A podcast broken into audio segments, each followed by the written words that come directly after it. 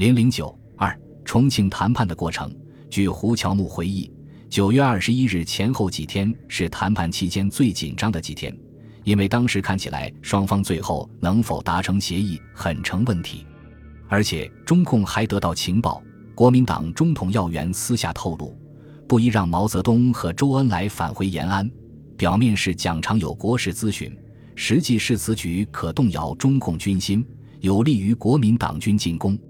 延安得知后，在二十六日的政治局会议上，认为谈判没有结果，形势可能逆转。蒋介石要共产党屈服，否则就准备武力对立。毛泽东在留重庆似无必要，建议毛泽东争取快回延安。但毛泽东既然亲自到了重庆，说明国共谈判有其内在和外在动力，也不可能轻易中断。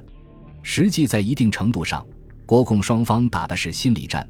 谁都不愿承担谈判破裂带来的政治责任，所以毛泽东决定仍留在重庆，以取得最大限度的政治主动，而国民党也会给自己找台阶下。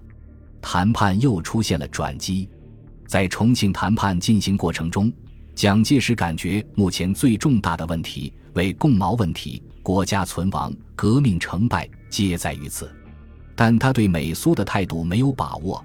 而是否因此借口毁灭其盟约义务，促使蒙将内侵与久居东北？国尔则国际形势犹能容忍否？又美国舆论与政策是否因之改变，弃绝我国不再予以接济乎？因此，蒋只能决定不能不为国相忍。在整个谈判期间，国民党内部仍然有争论。据王若飞说。参加谈判的国方代表都承认解放区的力量，认为国共不能打，一定要和。他们是倾向民主和平方面的。其中最肯想问题的是王世杰、邵力子，愿意解决问题，但怕负责任。张治中坦白直爽，连 CC 派指责张群联共贪党的事情也讲了出来。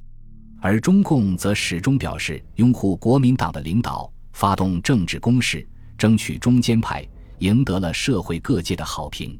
毛泽东特别告诉《大公报》总编辑王云生：“我们对国民党只是有所批评，留有余地，并无另起炉灶之意。”九月二十七日，谈判恢复。张治中首先提出，军队问题的解决需要经过相当的程序和步骤，技术上的问题可否由军政、军令部同中共派员另组小组会议共同商讨。此提议得到周恩来的同意，这样谈判的难题之一——军队问题得以暂时解决，剩下解放区的问题仍成为双方反复争论的焦点。中共提出的解决方法，从重划省区到任命省级长官，再到民选，均为国民党所拒绝。最后，周恩来只好提出暂时维持现状，留待政治会议解决。张群表示。暂为现状非问题之真正解决，提出国民党的省政府与中共的县政府互相承认。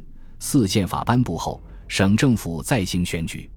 对于这种使中共政权限制在县一级的办法，中共当然不能同意。二十八日，双方的会谈中，就军事小组的成员达成了一致意见。国民党方面由军政部次长林蔚和军令部次长刘斐参加。中共则派出十八集团军参谋长叶剑英为代表。十月二日和五日，国共双方主要就解放区的问题进行了最后二次会谈。张群先提出，中共解放区不过六十余个县，问题不难解决。但周恩来指出，经过日本投降前后的战斗，解放区已有二百八十余个县。张治中提出了行政专员区的方案，即中共统治地区如数县连成一片者。可由中共推荐行政督察专员，显示国民党愿意再退一步，但始终不同意给中共省一级的行政权。周恩来提出，华北冀、鲁、热、察四省，大部分甚至整个省区均在中共治理下，不可与行政专员区相提并论。如中央必欲之以省府，岂非等于虚设？他批评国民党不同意解决解放区的问题。仍旧是心理的问题，以为地方如归中共治理，而军队又住在当地，则一切归中共包办，中央将永不能插足矣。中共则以为解放区之成立乃多年奋斗所得之结果，政府何必阻止地方行政之进步？双方在这个问题上又有一番争辩。张治中认为解放区乃战时的产物，中共的要求不论基于何种理由，均将怀疑为中国之分裂矣。邵力子指责说，中日战争发生之近因，乃因日本要求华北五省特殊化。今中共又有此要求，政府将何以向国民解释？周恩来立即指出邵之比喻之不当，解放区问题与华北特殊化根本不同，中共所要求者不过实行民主而已。王若飞则指出，解放区虽为战时产物，然不能说民主制度在战后急需取消，其他莫不如此，政府不可不维持之。中共方面感觉这样的争论不会有结果。